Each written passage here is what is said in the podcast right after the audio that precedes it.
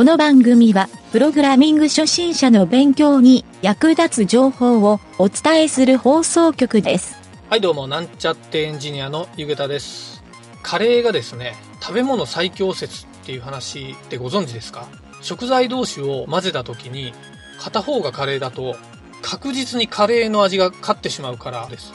そういう意味で言うとですね、 HTML も Web 言語の中で最強と言ってもいいかもしれませんね。それではなんちゃってラジオ始まるよ。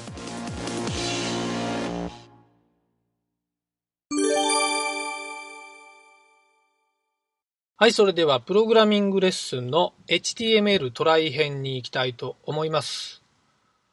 今回はですね、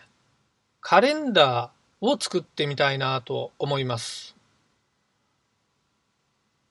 はい、これはですね、ホームページを作るときにたまに必要になることがあってですね、システムとかの兼ね合いでなんですけど、その時にカレンダー自体をテーブル構成で作るっていうことが多いので、今回はいわゆるテーブルのタグ練習をしてみたいなと思います。はい。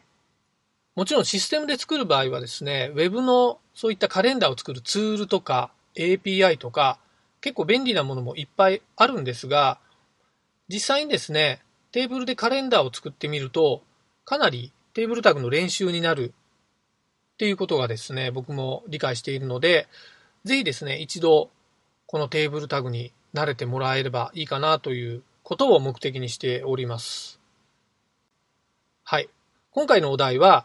1月分のカレンダーを作ってもらいたいんですけど、何年何月のカレンダーにするかというのはお任せしたいなと思います。わかりやすいのはですね、今このラジオを聞いてる何年何月っていうカレンダーをテーブルタグで作ってもらえるといいかなと思っております。はい。もちろんですね、何年の何月にするかで、中の日付の曜日とか、その辺が変わってくるので、そんなに月によって当たり外れがあるわけではないので、一旦慣れれば、はい、どの月でも作れるようになると思います。実際に JavaScript などを使ってですね、何年何月を指定したらその正確なカレンダーが表示されるっていう、そういったカレンダーを作ることも可能なんですが、今回は静的なカレンダーを作ってもらうだけで構いません。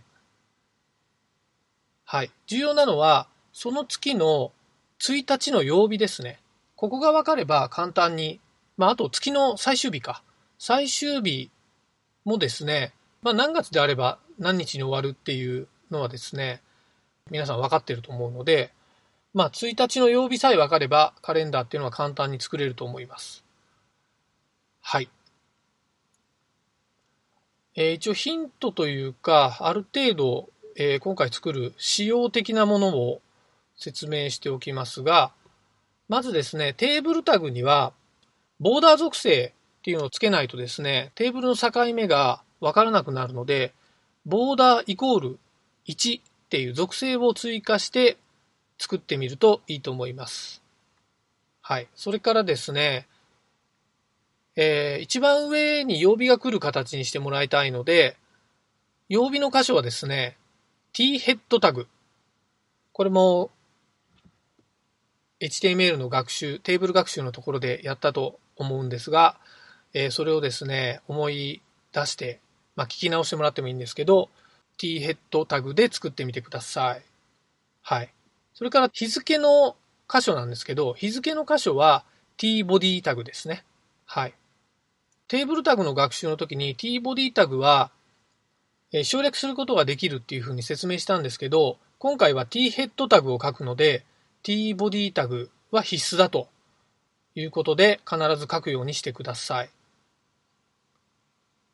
はい、今回のこのカレンダーなんですけど、実際土日とかに色を変えてですね、休日を分かりやすく表示するのが一般的なんですけど、そうした装飾はですね、今後やる CSS 編の方でですね、細かくやりたいなと思うので、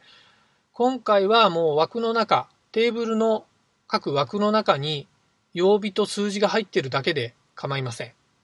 はい、デザイン的な要素は一切無視して構わないので、自分でですね、実際に1月分のテーブルタグを作ってみるということを目的にしましょう。はい。それからですね、このテーブルタグの一応回答例というのを、またですね、今回の放送のページにですね、URL を載っけておくので、その URL に行くと、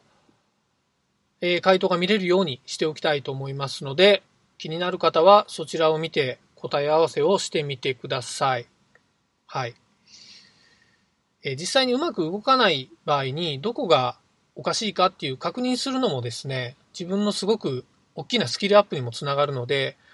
何がおかしいかっていうところをですね、追求してみると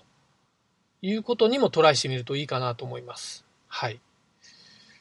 はい。今回のテーブルタグをトライした場合ですね、テーブルタグっていうのは比較的 HTML のタグの中でも利用頻度が高いタグになるので、他にどういうのがあるかっていうと、僕がですね過去にやったゲームを作るときに、数読ってあるじゃないですか。その数読の枠を作るのにテーブルタグを使ったこともあってですね、div タグなどでも作ることができるんですけど、テーブルタグの方が簡単に作れたっていう経験もあるので、使い慣れてもらうと、ちょっと今後いろいろ利用価値があるかなと思うので、テーブルタグで今回カレンダーを作った後に、そうした数読とかですね、他にもいろいろテーブルマトリックスで作るような内容ですね。仕事で使う場合は Excel の表みたいなのをテーブルで作ってみるっていうこともですね、ビジネスでも使えるので、テクニックとして覚えてもらうといいかなと思います。はい、今回は以上になります。